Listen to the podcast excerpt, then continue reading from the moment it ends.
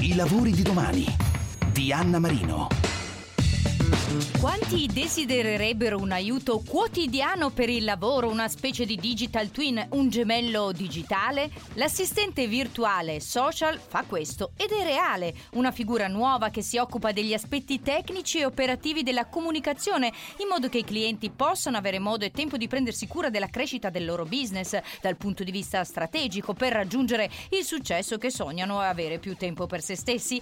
Offre supporto in merito alla gestione del blog, alla predisposizione di newsletter e alla programmazione social e noi come sempre sul sito di Radio 24 alla pagina programma dei lavori di domani vicino al podcast e alla descrizione di questo lavoro segnaleremo subito app, siti utili e link su cui cliccare per avere le informazioni e la formazione perché no, dritte sulle opportunità per questa figura su cui puntare e incentivare con fondi anche europei per la sua formazione e il suo sviluppo. Questa è la strada da seguire per i giovani e non solo e questa è la strada che ha seguito e ci indica Monica Spinazzola, assistente virtuale e social. L'assistente virtuale è in realtà un termine molto generico. Ci sono tanti assistenti virtuali che possono anche svolgere attività molto diverse tra di loro. Quello che dico sempre io è che tutto ciò che è delegabile in questo mondo potenzialmente può essere eh, oggetto di servizi di assistenza virtuale. Eh, ci sono colleghe che magari si occupano di burocrazia, di amministrazione e sono molto richieste da aziende ma anche da professionisti.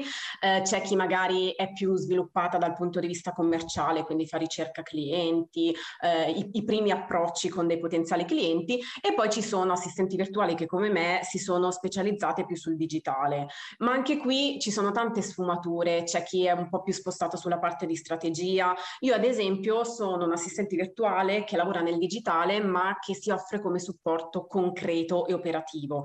Ci sono a livello diciamo di feedback e di um, indicazioni per le mie clienti anche da un punto di vista strategico, ma ad esempio non sono la persona che fa il copy, non sono la digital strategist, quello che faccio io ehm, mi, mi piace sempre dire che sono come un paio di mani in più per le mie clienti, quindi insieme lavoriamo allo stesso livello, però io faccio cose per loro, quindi ci confrontiamo e le aiuto proprio a potersi concentrare su quello che invece non può essere delegato, perché un'altra cosa che dico sempre è che ognuna di noi ha un focus. Lavoro con fotografe che dovrebbero fare foto, lavoro con coach che dovrebbero fare sessioni di coaching, lavoro con wedding planner che dovrebbero organizzare matrimoni, tutto ciò che ruota intorno nell'ambito digitale è super importante perché ormai lo sappiamo tutti quanti, però non è il cuore stare su Instagram per trovare clienti e intessere una rete non è il focus di una fotografa, mentre lo posso fare io perché rientra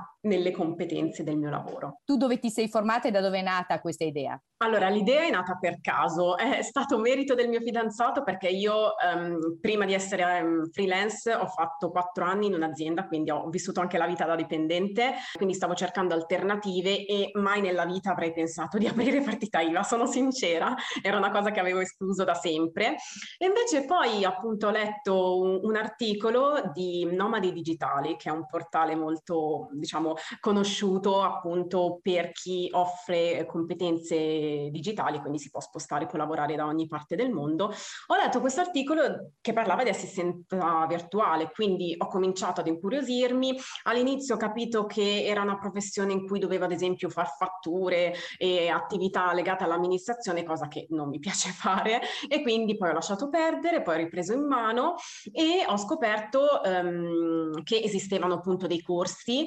Come tante altre professioni digitali non c'è una vera e propria certificazione mh, l'assistente virtuale sulla carta non esiste come professione, però ho scoperto appunto che c'era il corso, eh, un corso, uno dei tanti, e poi una volta che ho capito che volevo lavorare nel digitale, volevo offrire determinati servizi, allora ho cominciato a chiedermi che competenze avevo e quali potevo acquisire. Quindi ad esempio ho fatto dei corsi eh, sulla comunicazione, sui social media, perché veramente partivo da zero, sapevo ad esempio la newsletter che è uno dei miei servizi di punta, sapevo che cos'era, ma non sapevo nulla di quello che c'era dietro le quinte e quindi ho eh, appunto acquistato ad esempio dei mini corsi del Sole 24 ore per, um, per la, la, strategia digitale, eh, per tutte quelle tematiche legate al mondo digitale di cui io sentivo la mancanza. Questo è importante perché si parte sempre da un aggiornamento e da una formazione, ma poi eh, si aggiungono anche competenze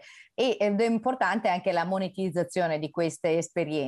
Qual è la forchetta di guadagno per il tuo lavoro anche a seconda della seniority? Secondo me non è tanto un discorso di anzianità eh, e di seniority, credo che per esperienza personale, per quello che ho visto in questi cinque anni di professione, che tanto dipenda dal tipo di servizi. Ci sono ovviamente servizi più richiesti, meno richiesti, ma soprattutto lo, mh, la differenza la fa il tipo di cliente a cui ci si rivolge. Chiaramente le assistenti virtuali che lavorano con aziende hanno più possibilità di guadagno, ma perché mh, si tratta di una persona che va ad aiutare una realtà molto mh, sviluppata e quindi di base le aziende hanno più budget rispetto ad esempio alle libere professioniste. Ed è ora di prendere appunti, lo dico agli ascoltatori, ma li troverete anche sul sito nell'introduzione al podcast. Riassumiamo, prendete carta e penna o i vostri device e via con gli appunti quali indicazioni app e siti per formarsi, informarsi e per la ricerca del lavoro. Noi come sempre sempre, come per ogni puntata dei lavori di domani, sul sito di Radio 24, alla pagina programma vicino al podcast e alla descrizione di questo lavoro, segnaleremo subito app, siti utili e link su cui cliccare per avere le informazioni della formazione, perché no, anche dritte sulle opportunità per questa figura. Oggi lo facciamo eh, grazie alla nostra consulente virtuale. Ovviamente è importante capire dai protagonisti di questi lavori quali sono i consigli e le app utili. Monica Spinazzola, allora assistente virtuale e anche social social, quali sono? Allora, io mi sono formata tramite alcuni corsi del Sole 24 Ore, come ho detto prima. Un'altra eh, piattaforma per me molto importante è stata Ninja Academy per tutto ciò che riguarda i social e la comunicazione digitale. Eh, e poi per me è anche tanto importante andare proprio sui siti delle piattaforme che utilizzo. Eh, quando parlo di newsletter ci sono un sacco di piattaforme e mh, mm, diciamo che più volte al mese mi dedico degli appuntamenti per aggiornarmi perché escono sempre funzionalità. Quindi il consiglio che do è quello sicuramente di iniziare con dei corsi per sentirsi anche più sicure e questo fa tanto nella professione, ma poi di rimanere, cioè non dimenticarsi di aggiornarsi volta per volta. Io come mio servizio eh, sul blog offro offro degli approfondimenti sugli argomenti che tratto, sulle piattaforme, sui tool che utilizzo, ma la delega se si vuole crescere è fondamentale. È uno di quei passaggi che non ti puoi perdere, ma perché ognuno di noi, a parte che abbiamo 24 ore e dobbiamo anche magari fare altre cose nella vita, se si vuole crescere ma non si vuole delegare, si arriva solo fino ad un certo punto. C'è una bellissima citazione che dice se vuoi arrivare lontano, viaggia insieme, se vuoi arrivare primo, viaggia da solo. Avete sentito Monica Spinazzola, assistente virtuale social.